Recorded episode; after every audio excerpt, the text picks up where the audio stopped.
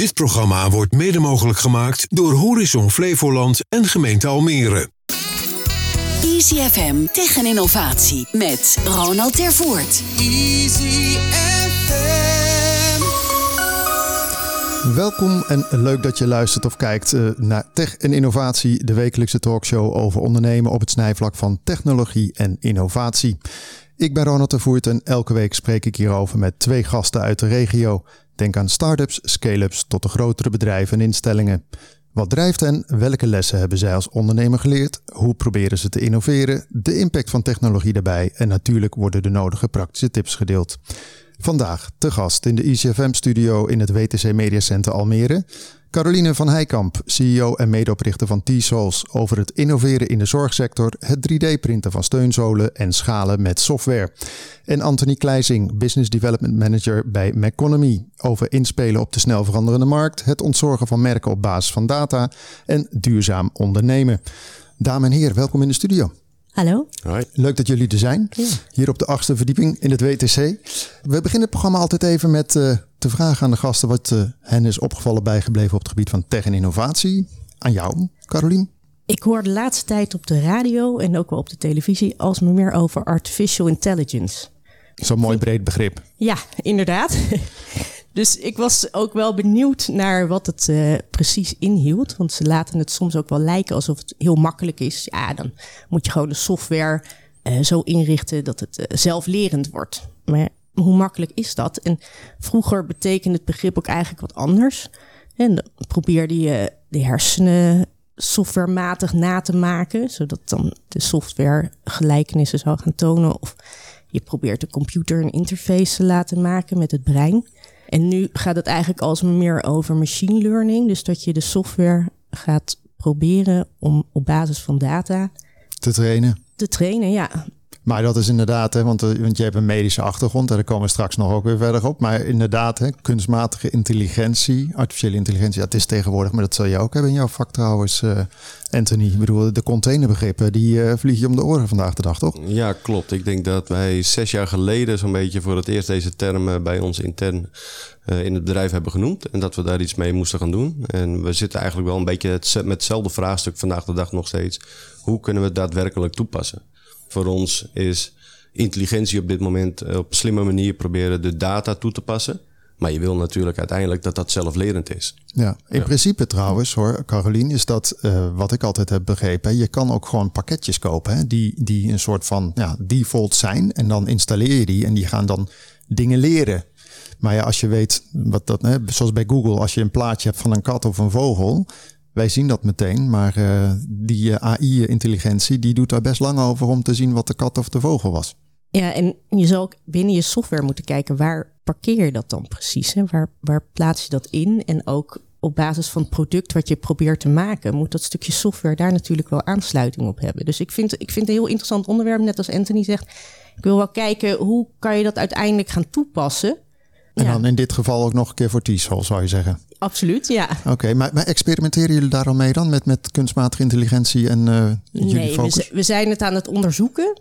Maar we willen heel graag goed zelf nu weten wat onze software doet. En het dus niet te veel een black box laten zijn. Op het moment dat je het zelf lerend gaat maken, kan je ook weer moeilijker erop ingrijpen. Want je weet niet precies waar er dan iets in de code veranderd is, waardoor je op een andere uitkomst uitkomt. En nu zijn we nog aan het begin van onze productontwikkeling. Dus we willen heel goed weten als er iets verandert, waardoor komt dat dan precies? Ook als het ten goede verandert, hartstikke fijn. Maar als het niet helemaal de uitkomst geeft die we willen, willen we dat natuurlijk kunnen aanpassen. En als het een black box zou zijn, dan kunnen we dat niet meer aanpassen. Dus we hebben dat nog niet geïntegreerd. Ook je hebt veel meer data natuurlijk nodig. Dus dat betekent dat wij veel meer zolen, zolen designs gemaakt moeten hebben. Want dat is eigenlijk wat T-Sols doet. Hè. Die maakt de designs voor in steunzolen. Vervolgens kan je ze 3D printen. Maar wij maken de ontwerpen van hoe die steunzolen eruit moeten komen te zien. Hoe is het bij jullie, eh, Anthony? Want even, misschien heb jij wel een stukje van het eh, antwoord eh, voor Carolien. Qua AI, hebben jullie daar ook al, want jullie zijn onderdeel van een veel grotere groep bij Meconomy. En daar komen we ja. zo straks even op. Maar hoe, hoe, gaan jullie daarmee om? Want jullie zullen er ook mee moeten experimenteren of uh, stappen maken. Nou, je zegt dat goed. We zouden dat moeten doen. We doen dat helaas nog niet. Het is heel veel handmatig. Maar wat je probeert eigenlijk de. Hè, we zijn distributeur van producten. Dus aan de ene kant hebben we te maken met toeleveranciers, aan de andere kant hebben we te maken met afzetkanalen. Waarin dus heel veel data beschikbaar is in het midden. En de vraag is hoe kun je met die data zo slim mogelijk omgaan uh, om daar weer betere beslissingen mee te maken. Eigenlijk is het de hoeveelheid aan data uh, waar je eigenlijk bijna niet weet waar je zou moeten beginnen om dit stuk goed toe te gaan passen. dus je begint in eerste instantie met hele simpele uh, standaard en basic vingeroefeningen. Maar hoe je dat zelflerend kan maken, daar zijn we nog niet over uit. Ja, grappig eigenlijk, hè? want uh, we barsten van de data, is eigenlijk de conclusie. Ja. En hoe kunnen we het dan voor ons laten werken? Want dat is eigenlijk als je het plat slaat, het uh, geheel. Nou, dat is een, uh, een, een, een, mooi segment waar je misschien als je kinderen hebt of zo, daar moeten ze naartoe natuurlijk qua leren, denk ik. Hè? Ja. dus, hey Anthony, wat is jou opgevallen bijgebleven op het gebied van techinnovatie? Nou, met name de hele grote verschillen. Hè. Nogmaals, we hebben te maken met toeleveranciers, hè, dus merken. We hebben te maken met klanten, hè, van kleine klanten, winkels tot aan grote ketens. En eigenlijk de grote verschillen daarin. Hè, waarin er merken zijn die bewijzen van alleen maar een ERP-systeem hebben wat Excel genoemd is. Tot de meest geavanceerde systemen hè, waarbij je ook alles kan koppelen. En eigenlijk die grote verschillen daarin ja, dat is eigenlijk wat mij opvalt. En waarin ik me ook afvraag waarom de kleine ondernemers niet door aan het ontwikkelen zijn. Er zijn genoeg winkeliers die vandaag de dag nog steeds geen webshop hebben. Zeker met een COVID-periode van achter de rug. Zou je zeggen dat ze daarop uh, ingespeeld zouden moeten hebben. Maar dat is nog steeds niet het geval. Dus met name die grote verschillen tussen die bedrijven en ja, hoe technologie wordt toegepast. Uh, ja, dat valt mij eigenlijk wel op. Want wat is dan uh, de verklaring, denk je? Is het, is het omdat men gewoon, je kan ook hebben dat je een klein bedrijfje bent, dus je bent al druk genoeg om de business up and running te houden. En dan moet je ook nog een keer verstand hebben van techniek. Ja, klopt. En dat is inderdaad uh, iets wat heel lastig is. Alleen, ik zou zeggen dat je als ondernemer uh, iets verder vooruit aan het denken bent. Waarbij ja, je de schifting naar online ja, moet meekrijgen. En daarin zou ik zeggen dat je als ondernemer wel zou moeten meebewegen. Ja, ze zeggen ook wel eens, geloof ik, hè, je hebt, in, in, in, of je bent klein of je bent heel groot. En daartussenin is het een soort van vacuüm. Ja. Uh, want daar is niet echt te overleven qua marges of... Ja, je zit me aan te kijken alsof dat uh, nieuw is, maar uh, nee, nee, nee ik, zat, ik zat meer te denken ook. Het heeft het niet ook te maken met de mensen die je kent in je netwerk? En dat je dus niet iemand hebt die het jou begrijpelijk kan uitleggen hoe het precies werkt. En dan blijft het een onbekende. En wat onbekend is, is onbemind of een beetje angstig. Dus dat hou je dan maar uh, het liefst een beetje buiten de deur en je focus je op hetgene wat je, wat je wel kent. Ja. En ja, op die manier, je, je weet wel dat je achterblijft, maar je weet ook niet precies dan hoe je de vervolgstap moet maken. Ik vraag me gewoon af of het, die grotere bedrijven hebben natuurlijk veel meer mensen ook in dienst. Dus dan zitten er altijd wel een paar mensen tussen die die kar kunnen trekken en die dat kunnen uitleggen aan de rest en kunnen inspireren en motiveren en enthousiasmeren. Maar ja, als jij een veel kleiner bedrijf bent, dan heb je misschien ook gewoon die headcount niet of die mensen niet om je heen. Ja, en, en ik denk ook wat je zegt, hè, op het moment dat je groter bent, dan krijg je ook veel ja, beter inzichtelijk, denk ik, van wat het voordeel is. Ook het financiële voordeel. Hè? Want als jij met, met ERP, of in ieder geval zo'n zo'n zo'n eh, Excel-sheet aan het klooien bent, dat kan je heel veel uren kosten. Terwijl als je dat iets meer automatiseert, dan win je uren. Maar goed, bij een groot bedrijf vertaalt het zich meteen onderaan de streep. En die kleine is natuurlijk bezig om uh, gewoon uh, hoofd boven water of uh, ja, doen wat je al deed. destijds al een paar jaar terug was het... oh nee, maar je moet dan een ERP-systeem hebben. Dus heeft hij al in geïnvesteerd. En dat wil hij eigenlijk dan ook nog wel weer eerst misschien terugverdienen... voordat hij in iets volgens... Het is ook niet goedkoop, hè, die dingen. Hè. Je hebt ook websites. Je zegt ook hè, partijen die geen website hebben. Maar er was ook een tijd dat je 40.000 euro betaalde... en had je een volledige website ingericht. Dat is natuurlijk ook best veel geld, toch? Ja, klopt. Even om te beginnen, Carolien. Eh, jij bent, uh, zoals ik al zei, medeoprichter, CEO van uh, T-Souls. Een bedrijf dat gespecialiseerd is in het maken van foodscans, noem ik het maar even, om vervolgens dan de bijpassende steunzolen te produceren toen dacht ik, toen ik dat hoorde, bestond dat nog niet. Ik bedoel, voeten hebben we al decennia, miljarden jaren. Kan je even uitleggen wat jullie anders maakt dan wat er al was? Ja, en al die tijd maken ze altijd de steunzolen nog op dezelfde manier. Dus ze kijken naar de buitenkant van de voet en dan proberen ze een inschatting te maken op wat ze aan de binnenkant van de voet moeten veranderen. En niemand is een keer naar de binnenkant van de voet gaan kijken. Nou moet ik ook zeggen dat die technologie vroeger ook nog niet voorhanden was. Dus je had röntgenfoto's, maar dat is 2D, terwijl een voet is 3D. En je had ook nog geen technieken om in 3D dus naar de binnenkant van de voet te kijken, waarbij je ook nog eens een keer op de voet gaat staan.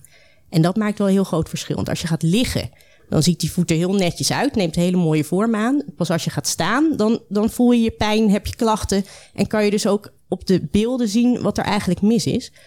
Nou, toen die technologie eenmaal ontwikkeld was, een paar jaar terug, toen dacht ik, nou, dit is geweldig. Nu kunnen artsen en dokters eindelijk een betere diagnose maken van wat er nou mis is met die voet van de patiënt. Maar hoe mooi zou het zijn als we nou ook nog die data gebruiken om dan producten voor die patiënten te maken?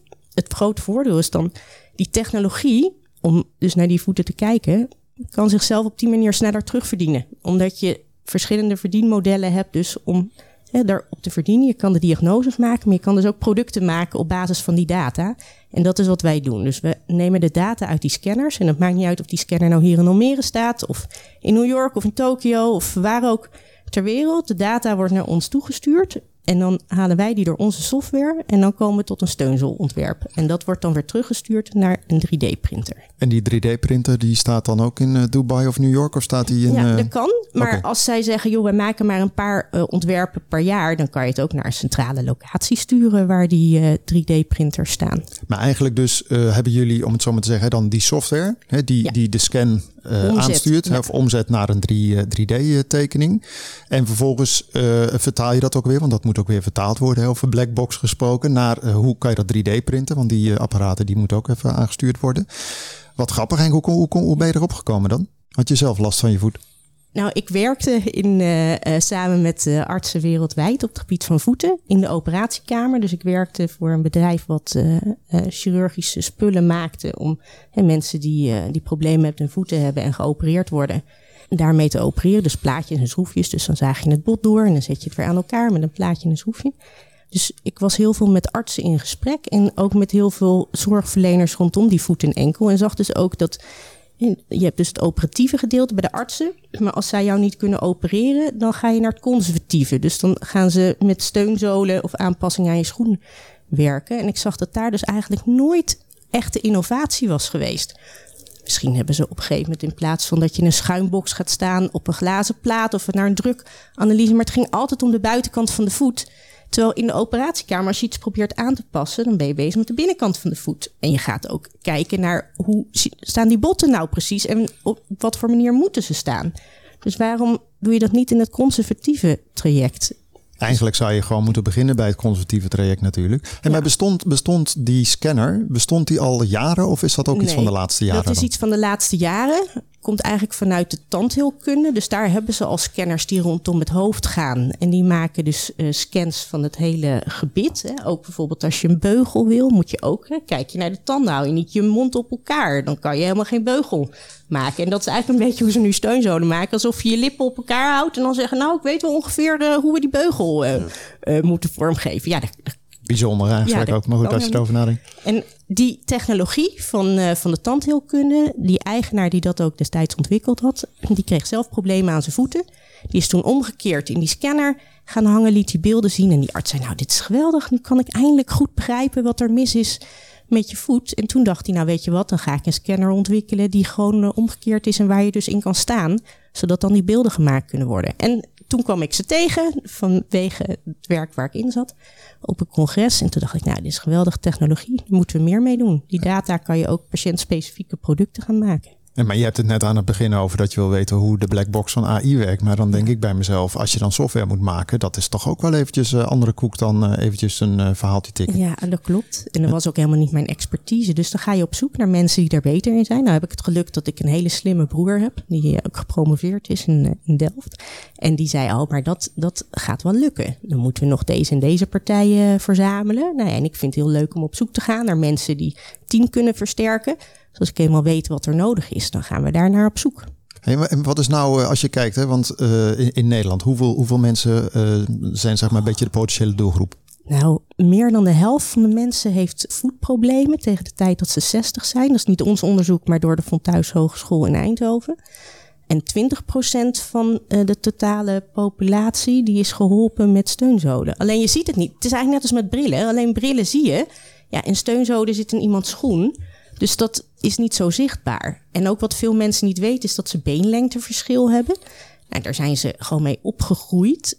Dus ze, ze zijn altijd een beetje scheef gaan lopen. Dus dat merken ze niet zo. Maar tegen de tijd dat ze 50 zijn, is hun knie of een heup versleten. En dan merken ze het wel. En hadden ze nou eerder gewoon een, een steunzooltje gehad, of een zooltje die dat verschil had gecompenseerd, dan had ze dat, die operaties later wellicht bespaard kunnen blijven. Zijn die printers nu vandaag de dag dan ook op heel veel eh, ziekenhuizen, neem ik aan, en podologen, neem ik aan, hè, dat dat heet, hè? mensen die met voeten bezig zijn. Sta- staan ze daar? Of eh, hoe moet ik dat zien? Nou, daar moeten ze komen te staan. Maar het is een beetje eh, een, een doelgroep die. ook conservatief is, denk ik. Toch? daarom vinden ze waarschijnlijk het vak ook leuk om daarmee bezig te zijn. Maar zij vrezen nog heel veel. En ja, er worden tekeningetjes vanuit de arts naar de podoloog eh, gestuurd. Of gewoon wat, wat ges- geschreven tekst. Die podoloog gaat dat proberen om te zetten in een tekeningetje. Voelt dan wat aan de buitenkant van de voet. En dat wordt dan weer doorgestuurd naar iemand die dat om kan zetten in een eh, computertekening. En dat gaat dan naar een freesmachine. En dan weken later mag je even komen eh, proef eh, voelen. En dan kunnen ze nog de laatste aanpassingen maken. Maar dat is toch bizar. Je hebt hier zo'n zooltje meegenomen en, een, eh, en een stukje eh, eh, voet van een plastic skelet. Maar dat kan je toch niet zomaar eventjes wegtekenen? Dat, dat, dat is zelfs wat je zegt met een gebit. Ja, Maar bijzonder. Want uiteindelijk als je een verkeerde voedsel hebt, dan ga je nog scheef lopen misschien wel. ja. Even kijkend, hè, want als jij dit laat printen. Het ziet er trouwens uit alsof het gewoon in een mal is geweest. Niet eens als print hè, qua laagjes. Maar het, het- uiteindelijk zal het wel heel goedkoop worden omdat je het gewoon even kan printen. ja Want wat is, wat, is wat de gemiddelde steunzool eh, nu kost en wat gaat het bij jullie doen dan? Oh, nu zit je zo eh, richting de 200, 250 euro voor eh, een paar steunzolen. Ons idee is dat dat uiteindelijk, hè, daar zijn we natuurlijk in het begin niet, maar ja, dat moet tientjeswerk worden. Zodat je voor elk paar schoenen gewoon een precies passende zool kan krijgen. Want je kan bij ons in de scanner ook je schoenen aanhouden. En dan kan die steunzool precies op maat gemaakt worden voor die schoen. Want wij zien alle dichtheden. Dus we zien ook, we kunnen precies de binnenkant van die schoen opmeten. Ehm, maar dan moet het wel betaalbaar zijn. En als je voor 250 euro een product krijgt, ga je dat niet voor eh, al je verschillende schoenen doen. Nee, en zeker niet als die niet helemaal perfect past. Heb jij wel eens eh, met je voeten issues gehad? eh? Nou, mijn ene been is inderdaad een centimeter we hebben een korter klant. dan, eh, dan de ander.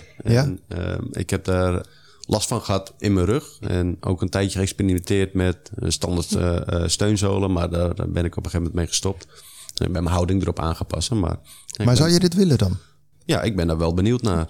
Ik, eh, Nee, maar dat wist ik niet dat jij. eh, maar dat is wel eventjes eh, het verschil. Hoe, Ja. hoe, hoe kunnen we dat doen? Als hij dat zou willen, kan hij dan gewoon eens bij jou een scan maken? Of Dat- betaal je dan het- helemaal de ik blubber? Nee hoor, ik zou het geweldig vinden ook om dat nu eh, direct ja op te kunnen zeggen. Alleen de Nederlandse regelgeving is nog niet helemaal ingericht op wat wij aan het doen zijn.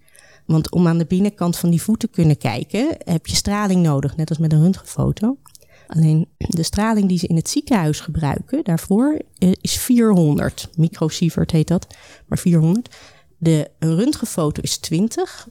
Elke dag krijg je al achtergrondstraling gewoon uit eh, de muren, uit het universum. En dat is 8. Dus als je gewoon over straat loopt, in huis zit, dagelijks krijg je 8. Een röntgenfoto is 20, in het ziekenhuis is het 400. Bij ons is het 6. Dus Oh. het is minder, hè, om, om dus die goede beelden en die opnames te krijgen, is minder dan een dag achtergrondstraling. Alleen de regelgeving in Nederland is ingericht voor die 400 en nog meer. Dus dat betekent dat, dat je nog niet zomaar voor steunzolen zo'n scan kan maken in Nederland.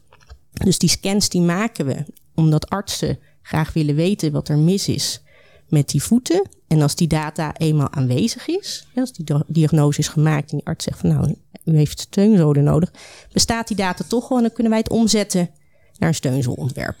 Oké, maar in principe moet je dus nog, eh Anthony, gewoon even een lekker proces in het ziekenhuis, in, eh, ziekenhuis uit. Wat nee, dat hoeft, niet, je hoeft niet het ziekenhuis in en het ziekenhuis uit. Maar de diagnose zou eerst nog gemaakt moeten worden dat hij dus een beenlengteverschil heeft. Oh ja, Ja. maar die, die, die, die hebben we al gehad volgens mij, toch? ja, die heb ik al een keer Ja. gehad. Maar eh, in principe, eh dat is wel grappig hè, wat je zegt. Jij loopt dus eigenlijk weer weer ver voor op het beleid. Nou, Ja. wat is nieuw in de wereld. Hè? Maar het is waanzinnig innovatief. Maar als je dan kijkt even, want jullie moeten ook geld verdienen. De, de, wat zijn de verdienmodellen die je hier aan kan hangen? Nou, op dit moment hebben we dus die scanner. En dat is geweldig, want die kan dus al diagnose, helpen om diagnoses te maken bij patiënten. En eh, wij zijn ook de enige in Nederland die een scanner heeft, waarbij je dus met twee voeten tegelijk erin kan staan. Terwijl je gewicht op die voet zet, hè, zodat je echt kan zien wat is er nou mis. En die staan er niet in andere ziekenhuizen in Nederland. Dus die artsen die kunnen hun patiënten naar ons toesturen. Wij maken de scan voor ze en de rekening gaat dan terug naar het ziekenhuis. En dat valt gewoon onder de verzekerde zorg. Oh, dat is wel, eh, dat is wel relaxed. Hey, en, eh, net eerder zei je dat eh, eh, iemand eh, omgekeerd eh, in die eh, scanner ging hangen. Ik Ja. kan me voorstellen dat je 3D eh, nog wel even een stukje verder omhoog kan op je lijf. Eh, ik bedoel, eh, hernia's, dat soort zaken allemaal. Ja, dus de scanner die wij nu hebben, die gaat tot en met eh, het onderbeen. En de scanner die wij over een tijdje zullen hebben, gaat tot en met de onderrug. Dus die kan helemaal omhoog, ja, tot en met de onderrug scannen. Ik heb daar een vraag over. Eh, is zowel de scanner als de software, is dat eigen productie? Of is een scanner gewoon een standaard scanner die jullie hebben weten aan te passen? Ja, nee, we hebben de scanner helemaal niet hoeven aan te passen. Dus alle scanners eh, wereldwijd, CT-scanners die het eh, bestandsformaat DICOM. Dus je hebt normaal met, als je iets schrijft op de computer, heb je een, een Word of een Excel of een PDF. Nou, vanuit de scanner komt een DICOM. Wij kunnen die DICOMs inlezen in onze software. Kijk, deze leverancier heeft deze scanner ontwikkeld, waar je dus met beide voeten tegelijk in kan staan. En daarom zijn wij fan van deze scanner. Maar het maakt voor ons eigenlijk niet zo heel veel uit welke scanner het zou zijn. Nee, maar bij, jullie, bij jullie kun je staan. Ik bedoel, Ja. bij een heel veel andere scanners lig je weer gewoon Ja, en dan ja. heb je niet te druk. Nee, dus dan kan je het wel vertalen, maar dan zit er nog een, misschien een eh, foutmarge ergens absoluut tussenin. waar. Ja. Maar, maar jullie kunnen dus eh, ook gewoon je licentie doen qua software. Ik bedoel, jullie kunnen ook een soort van SaaS, hè, software as a service concept gaan doen. Klopt. Interessant, dat schaalt lekker wereldwijd, Ja. toch? ja, omdat zij ook, het, het gaat allemaal om data. Dus dat kan gewoon naar onze server toegestuurd worden of naar de cloud. En wij sturen het, het ontwerp van die steunzool weer terug. En dan kan je zelf bepalen of je dat eh, wil frezen of printen. Ja, ik vind printen mooi. Het gaat ook veel sneller. Hè. Ons concept is ook klaar terwijl je wacht. Dus je, je bent daar en je krijgt meteen ook je zolen mee. En daarmee loop je naar buiten. Maar zo'n printer, eh, die zie je nog wel eens en dan denk je, nou, even een paar bakjes koffie drinken. Hoe, hoe snel eh, kan dit gerealiseerd zijn als ik bij eh, de scanner nu ben? Deze duurt 70 minuten. Oh. Dus, dus, ehm, maar het is flink in ontwikkeling. En dat is wel heel mooi. Dat is een, een Nederlands bedrijf. Die heeft deze nieuwe printtechnologie ontwikkeld. Ze heet Podo Printer. Ze zitten dan in Limburg, dus niet in Flevoland. En die zijn bezig geweest om deze black belt printtechnologie te ontwerpen. Dus normaal ga je van beneden print je naar boven. Maar zij printen van voor naar achter. Dus dat gaat echt op een soort van lopende band rollen al die steunzolen uit de machine. En die machine is ook specifiek ontwikkeld voor het printen van steunzolen.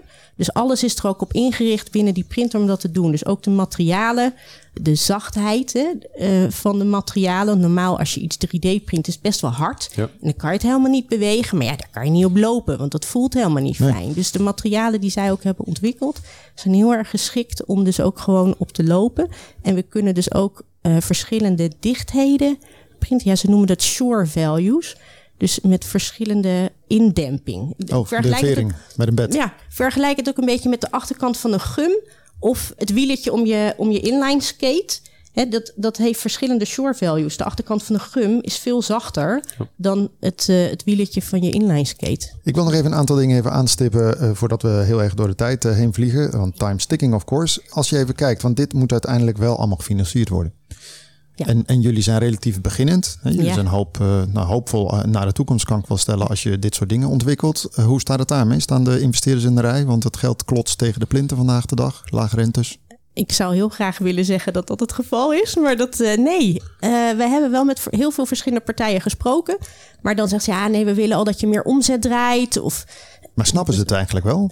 Zien ze de potentie of zijn ze gewoon veel te veel bezig met, eh, met e-commerce en eh We hebben nog niet helaas de partij gevonden die, eh, die de klik maakt en die, die het echt ja, omarmt.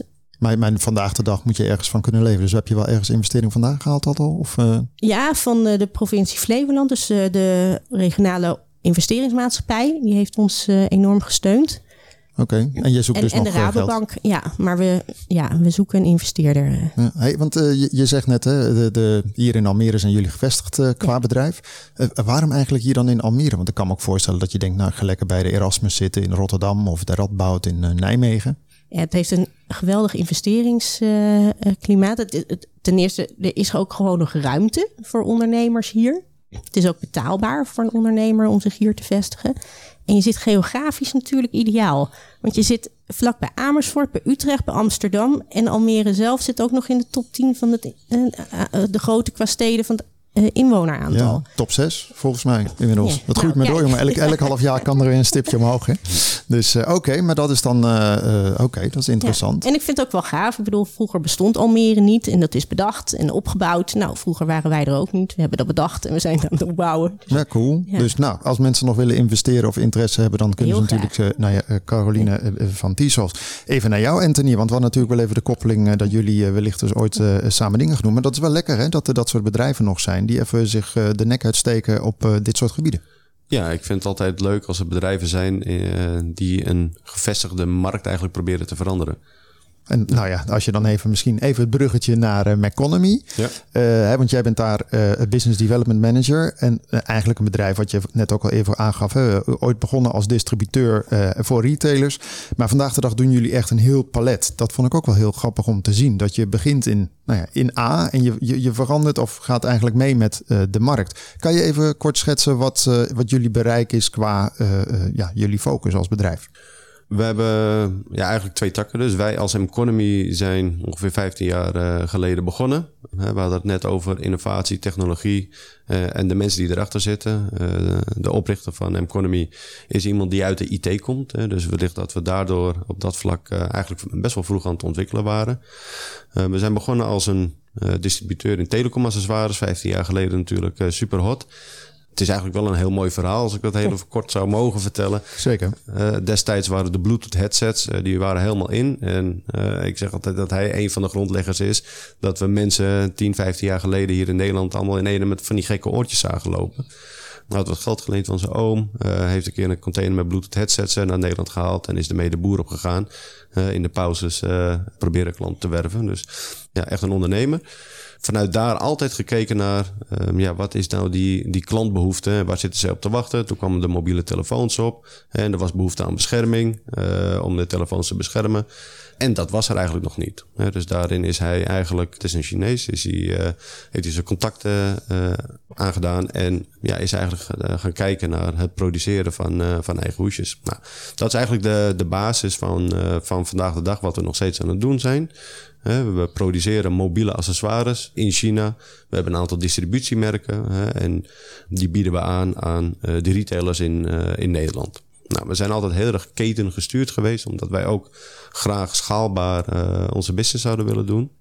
En de afgelopen ja, vijf jaar eigenlijk hebben we een verandering gezien. de verandering van uh, de grondstof eigenlijk die steeds duurder werd, het transport wat steeds duurder werd, de consument die eigenlijk bereid is, uh, niet bereid is om steeds meer te gaan betalen. met name omdat we de AliExpressen en de wishes van, van deze wereld, die zorgen ervoor dat de prijsperceptie van bepaalde producten gewoon enorm omlaag gaat. dus we moesten op zoek gaan naar een veel efficiënter businessmodel. Daarbij online natuurlijk, wat uh, sterk opkomend is. En uh, waar we eigenlijk nog steeds bezig mee zijn een antwoord op te vinden is het traditionele distributiemodel hè, van een fabrikant die aan het produceren is. Dan heb je vaak een agent, hè, die gaat naar een distributeur, dat gaat naar een retailer toe en uiteindelijk komt het bij die consument terecht. Uh, heel veel schakels. Iedere schakel die wil uh, daar ook een stukje marge. marge op pakken en je ziet eigenlijk wat een AliExpress eigenlijk super sterk heeft gedaan. je koopt rechtstreeks bij die fabrikant in China.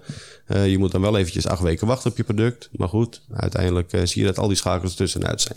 Nou, wij denken dat dat een trend is die je moeilijk kan omzeilen. Dus hoe kunnen we de, ja, dat stukje samen bundelen? En eigenlijk vanuit die gedachtegang uh, hebben we uh, de Constrijfgroep uh, opgericht. waarin we dus verschillende bedrijven aan ons proberen te binden. die op een bepaalde manier een specialisme kunnen hebben in die keten.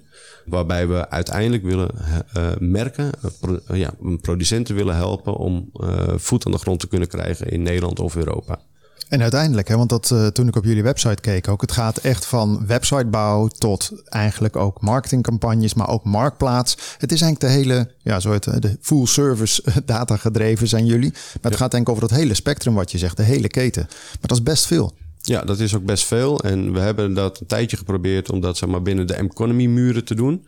Alleen we zagen wel dat hè, ieder stukje, stukje binnen die keten heeft zijn eigen specialisme. En als je specialisme wil bouwen, dan kun je het het beste eh, binnen aparte kamers bouwen. Omdat je anders te veel afleiding hebt van elkaar. Dus hebben we dat losgetrokken. We zitten inmiddels met zeven, zes of zeven bedrijven zitten binnen de Constrijfgroep. Waarbij een aantal we zelf hebben opgericht. Een aantal hebben uh, aangekocht of overgenomen. Uh, waarbij we aan deze behoefte proberen in te vullen. Wij willen inderdaad tegen een merk kunnen zeggen: hey, best merk, je hebt gigantisch mooie producten, je hebt nog geen afzet in Europa. Wij kunnen jou helpen. Wij maar doe je dat alleen maar op mobiel gebied nog steeds? Of is dat al. Uh, ik neem aan dat je daar ook gewoon breder bent gegaan, toch? Ja, hè, want in deze zoektocht naar hè, hoe kunnen we die producten nou het beste aanbieden aan die consument en hoe kunnen we die keten verkorten, ja, zijn we ook op een stuk terechtgekomen waarbij we data moeten analyseren. Wat zijn nou die trends? Hè, waar moeten we op inspelen? Hè? Wat zijn bedrijven of merken die we aan ons willen binden? En in die zoektocht ja, kom je eigenlijk in een veel breder zoekveld terecht dan alleen maar mobiele accessoires. Een productgroep bijvoorbeeld waar we onlangs mee zijn begonnen zijn lunchboxes. Oh, dat gaf de data aan dat er in één keer meer lunchboxes. Uh, ja, maar dat, hoe, uh, hoe analyseer je die data dan? Heb je, zit het, is dat ook een aparte BV die zich daarmee bezighoudt? Ja, we hebben een uh, aparte BV die kan, die kan scrapen. Wat is scrapen? Uh, scrapen is eigenlijk uh, data van het internet afhalen. Uh, dus wat je eigenlijk tegen dat bedrijf kan zeggen is... ik ben een frisdrankfabrikant en ik wil graag weten welke cafés er allemaal zijn in Nederland. Nou, en dan kunnen zij hun, uh, hun zoekopdracht zo instellen dat zij al die data van het internet af kunnen screpen en jou dus een lijst kunnen aangeven. Oké, dit zijn alle verkooppunten in Nederland die dus potentiële klant voor jou kunnen is zijn. ook weer software, uh, Caroline. Ja. Alles is software Ja. straks. Maar, inderdaad, want je zit dan op, op, op een breder geheel. Ik zag op jullie website ook iets staan eh, met Held en uh, Cookware. Maar jullie doen, dus ze doen dat ook. En dan denk je, oké, ik uh, heb nooit van gehoord met economie. Maar ze hebben bol.com, Mediamarkt, Walmart, Apple, Logitech, Coolblue. Enorm grote merken. ga maar door, 200 plus bedrijven. Toen Hoe- dacht ik, hoeveel wauw. mensen werken dan in, in totaal bij al die bedrijven? Heb je enig idee? Ik denk dat we in ieder geval wel de 100 plus voorbij zijn gegaan. Waarbij wel ook een groot gedeelte natuurlijk de warehouse activiteiten zijn. Want dat is ook iets Ja. wat we binnen de groep eh, hebben opgericht. Het eigen warehouse. Want dat is wat je nodig hebt om die volledige keten te kunnen vullen. En wat je ziet als economy zijnde, wat eigenlijk de core was. eh, op zijn top eh, 50, 60 man hadden we daar, eh, daar werken. Dat is nu eigenlijk een veel kleiner specialistische groep geworden. Die zich met name richt binnen de groep op een stukje retail. En waar zit, waar zit voor jullie, eh, want dat is natuurlijk, eh, eh, laat ik het zo zeggen, je hebt eh, best wel brede productcategorieën. Je doet ook nog eens een keer de hele keten. Dus als je dat in een soort van matrix of eh, 3D weer gaat gooien, dan is het oneindig waar de kansen liggen, lijkt mij. Ja, klopt. En dat maakt het ook vaak wel lastig, omdat overal kunnen we iets mee doen. Alleen we moeten wel eh, ja, onze focus kiezen. Eh, en eh, de focus nu binnen Economy is retail. Of eigenlijk B2B. Hè, dat is be- betere benaming. Eh, waarbij we tegelijkertijd wel ook vanuit daar een rol hebben om merken aan ons te binden. Die we ook wel weer een platform willen geven om op de marketplaces of via online hun product te kunnen verkopen. Als je even kijkt ook, hè, want als je het dan hebt over die hele keten, dan moet ik toch ook altijd weer denken, zeker in deze tijd met eh retouren, hè, met eh, duurzaamheid. En dan kan ik me ook voorstellen dat als jullie merken helpen met hè, de shippen of in ieder geval van marktplaatsen tot warehouses tot, eh, tot wat dan ook, maar dat je gaat meedenken van, hey, hoe kunnen we dit nou, afgezien van efficiënt, maar ook heel erg gewoon duurzaam inrichten? Hoe, hoe staan jullie daarin? Want daar, daar heb je nog wel vinger in de pap, denk ik. Ja, klopt. Dus daar hebben we ook maar een bedrijf in opgericht. Oké. Ja. Oh jongen, dit is een heel palet aan eh, BV'tjes. Maar wat doen jullie daarin dan? Wat kan je Nou, we doen? hebben eh Refactory hebben we opgericht. Dat is eh, ook wel weer een leuk verhaal. Is iemand die bij ons als stagiair is begonnen. Uiteindelijk zijn eigen repairwinkel is begonnen. En uiteindelijk hebben die weer gebonden aan ons. En die doet nu eigenlijk alle retourstromen voor ons. Wat zij doen is, eh, zij kunnen zelf repareren. En proberen het via daar ook weer een eh, tweede leven te geven. Door het weer te verkopen via de marketplaces. eh, als een tweede kans. Wel product. cool, hè? Je kan gewoon stagiair worden bij uh, Economy of de Constrive Group. En dan eh, een paar jaar later heb je gewoon een BV. Ja. Misschien, eh nou ja, je zit in je zolen, dat is heel wat anders weer. Nee, maar eh, bij ons net zo goed. Als er Ja? studenten zijn die, eh, die hier interesse in hebben, ja, dan groei je ook vervolgens door in het bedrijf. Leuk. En de volgende stap die we, ja, die we aan het maken zijn, is het hè, verduurzamen van eh, waarmee we bezig zijn. Sustainable ondernemen is natuurlijk eh, best wel hot topic. Eigenlijk dit jaar pas. Tenminste in onze industrie. En wat we wel zien is dat onze fabrikanten waar we de producten eh, laten produceren, ja, die vinden dat nog een beetje spannend en een beetje vreemd. En een van de dingen waar we nu naar aan het kijken zijn, wat we aan het onderzoeken zijn, is 3D-printing inderdaad. Om te kijken, kunnen we ook producten daadwerkelijk in Nederland gaan produceren in plaats van in China. Uiteraard is dat uh, een mooi voorbeeld van sustainable ondernemen, maar tegelijkertijd ja, moet er nog steeds wel geld verdiend worden. En is de consument niet bereid om meer te betalen voor een ecologisch verantwoord product. Ja, dat is Uh, ook een uh, stapjesproces, zullen we maar zeggen. Ja, klopt. Ja, want als je dan eventjes heel kort over zo'n mobiel, hè, dan uh, is de laatste jaar vooral dat er allerlei uh, stekkers niet worden meegeleverd. Ik kan me voorstellen dat jullie ook qua data kunnen zien van, nou weet je, als je die stekker niet meelevert, is het beter voor het milieu. Nee, de consument is dan toch nog bereid om te betalen voor bedrag X. Is, is dat ook dat soort zaken die jullie checken of kijk je meer naar trends?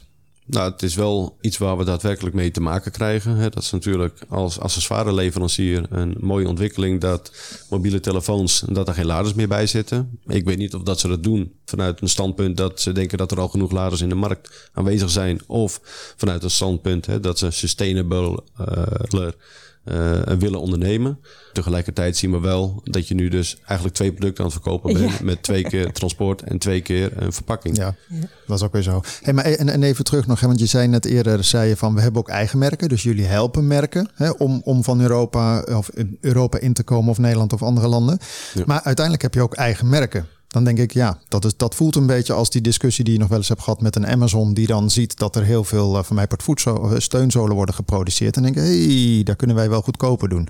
Schuurt dat niet een beetje voor de klanten die je hebt, dat je dan nog een keer met eigen merk komt? Nou, voor de klanten, hè, als we onze afzetkanalen onze klanten noemen, niet uiteraard. Hè, want wij proberen altijd vanuit die klant te denken. Hè, en wij proberen onze klanten helpen, te helpen meer rendement te behalen op een business. En op het moment dat we met een distributiemerk werken, waar wij dus hè, als schakel ertussen zitten, kunnen we altijd minder marge vergeven aan onze retailer dan dat we dat kunnen doen met eigen merken. Dat is ook altijd de beweegreden geweest om een eigen merk te starten en om eigen merken te behouden. Omdat we daarmee in een categorie meer marge kunnen bieden aan onze retailer, waardoor wij als distributeur ja, relevanter zijn. Jullie zijn uh, niet uh, gevestigd in Almere, jij wel zelf, hè? je woont al ja. uh, langere tijd. Het zou wel lekker zijn als ze hier ook gewoon even een dependance neerzetten, toch? Klopt, ik heb het heel vaak geopperd, maar helaas ja, komen uit de omgeving Schiphol. De meeste mensen werken daar en ja, ik ben nog steeds bezig met lobby om te kijken of ik meer mensen deze kant op kan krijgen. Maar als ik jou zo hoor binnen het bedrijf, moet je gewoon blijven lobbyen en dan komt het op een dag helemaal goed. Ja. Hey, nog even een paar dingen ook, want uiteindelijk, hè, je hebt het over het helpen van die retailers. Maar die retailers gaan ook, zoals dat zo mooi heet, direct to consumer. Die gaan steeds vaker ook de schakels tussenuit gooien. Heb je daar last van? Dat ze gewoon direct met de consument uh, gaan uh, communiceren en verkopen? Ja, en wij proberen hen daar ook weer bij te helpen. Hè, omdat, met die data? Uh, met de data, maar ook met uh, het stukje online. Uh, enerzijds met fulfillment. Het is natuurlijk heel anders dan dat je een pakket zeg maar, naar een winkel moet verschepen. Of dat je in ene honderd verschillende pakketten naar honderd verschillende consumenten moet verschepen. waarbij er een ja, enorme strijd is om welke verzendkosten kun je berekenen en mag je doorbelasten aan de consument en is die consument bereid te betalen. dus de efficiëntie daarin is super belangrijk. dat is ook de reden waarom wij vier jaar geleden geïnvesteerd hebben in een uh, gerobotiseerd uh, warehouse. Uh, zodat we de kosten in dat stukje van de keten zo laag mogelijk kunnen houden. Dus wij proberen hen te helpen. Maar zoals ik net ook al aangaf, als distributeur zijn we proberen onszelf aan, het, aan het herontdekken. Want de vraag is hoe lang blijft die rol van een distributeur in dit landschap nog bestaan? Het is ook mooi, hè? op uh, uh, hun website staat ook uh, dat ze eigenlijk, je leert pas echt als je buiten je comfortzone treedt. Ja. Nou, als dat de filosofie is van het bedrijf, dan denk ik dat je al waanzinnig veel stappen voor hebt op heel ja. veel andere partijen in de markt. Ja, klopt. En dat is ook echt een van onze kenwaarden, is dat we eigenlijk elke dag weer willen proberen beter te worden dan dat we gisteren waren. Maar ook dat we proberen de mensen om ons heen, zowel privé als zakelijk, ja, te helpen te ontwikkelen. Nou, misschien moet je net als uh, Coolblue, nou, die hebben het net af, uh, afgezegd, maar eigenlijk een beursgangetje doen. Hè? Want jij werkt er ook alweer uh, volgens mij tien jaar plus. Ja, klopt. Het wordt tijd om eens een keer de zilvervloot langs te laten komen, toch? Ga jij een keer naar de beurs met T-Souls? Dat zou gaaf zijn. Is innovatief. Zeker. Hey, richting het einde van het programma gaan we altijd ook even eh, trouwens vooruitkijken, de week in. Eh, en dan vraagt de gast altijd nog even, waar verheug je op deze week? Waar verheug jij op deze week, eh, Anthony? Moet het privé, mag, moet het Ja, zakelijk mag, zijn? mag ook zakelijk zijn, mag alles zijn. Uh, nee, ik, eh, ik verheug me erop. eh, ik eh, doe aan eh, karten met, me, met, eh, met de kinderen. En aanstaand weekend hebben we een race op circuit in Landsart. En eh, ja, de races, dat is eh, ja, waar wij altijd naartoe leven. Dat is ook mijn stuk ontspanning. Wat ik, eh, ja, waar ik veel energie uit haal. Ja, een soort leuk. eh, nieuwe Max Verstappen. Eh, ja, dat hopen zij en dat hoopt papa ook. We weten ook dat de weg heel lang is. Maar, Ja, eh, en kostbaar, ja, volgens ja, mij. Klopt, maar het is een super mooi en leuk avontuur wat je met het hele gezin kan doen. Gaaf. Is dat eh, de twee zonen die het doen? Ja, twee zonen. Ja. Cool. Ga je ook karten? Ik heb het wel gedaan. Ik vind het echt superleuk. Ja. Ja. Waar verheug jij op deze week, Carolien? Mijn dochter gaat voor het eerst naar de basisschool. Ah, Ja, dat is een hoogtepunt. Ja. Oh, het is ook een beetje afscheid nemen Ja. alvast, hè? ja. maar er is ook eh, iets eh, in privé. Dus eh, Hey, dank jullie allebei hartelijk voor het gesprek hier. Carolien van Heikamp, CEO en medeoprichter van T-Souls. En Anthony Kleizing, Business Development Manager bij Meconomy. Jij bedankt eh, voor het luisteren, dan wel het meekijken via de verschillende platformen. Onder andere Het Kan in Almere, dan wel via EasyFM. Wil je ons een berichtje sturen of heb je nieuws op het gebied van tech en innovatie? Mail dan naar redactie.easyfm.nl. Graag, tot volgende week.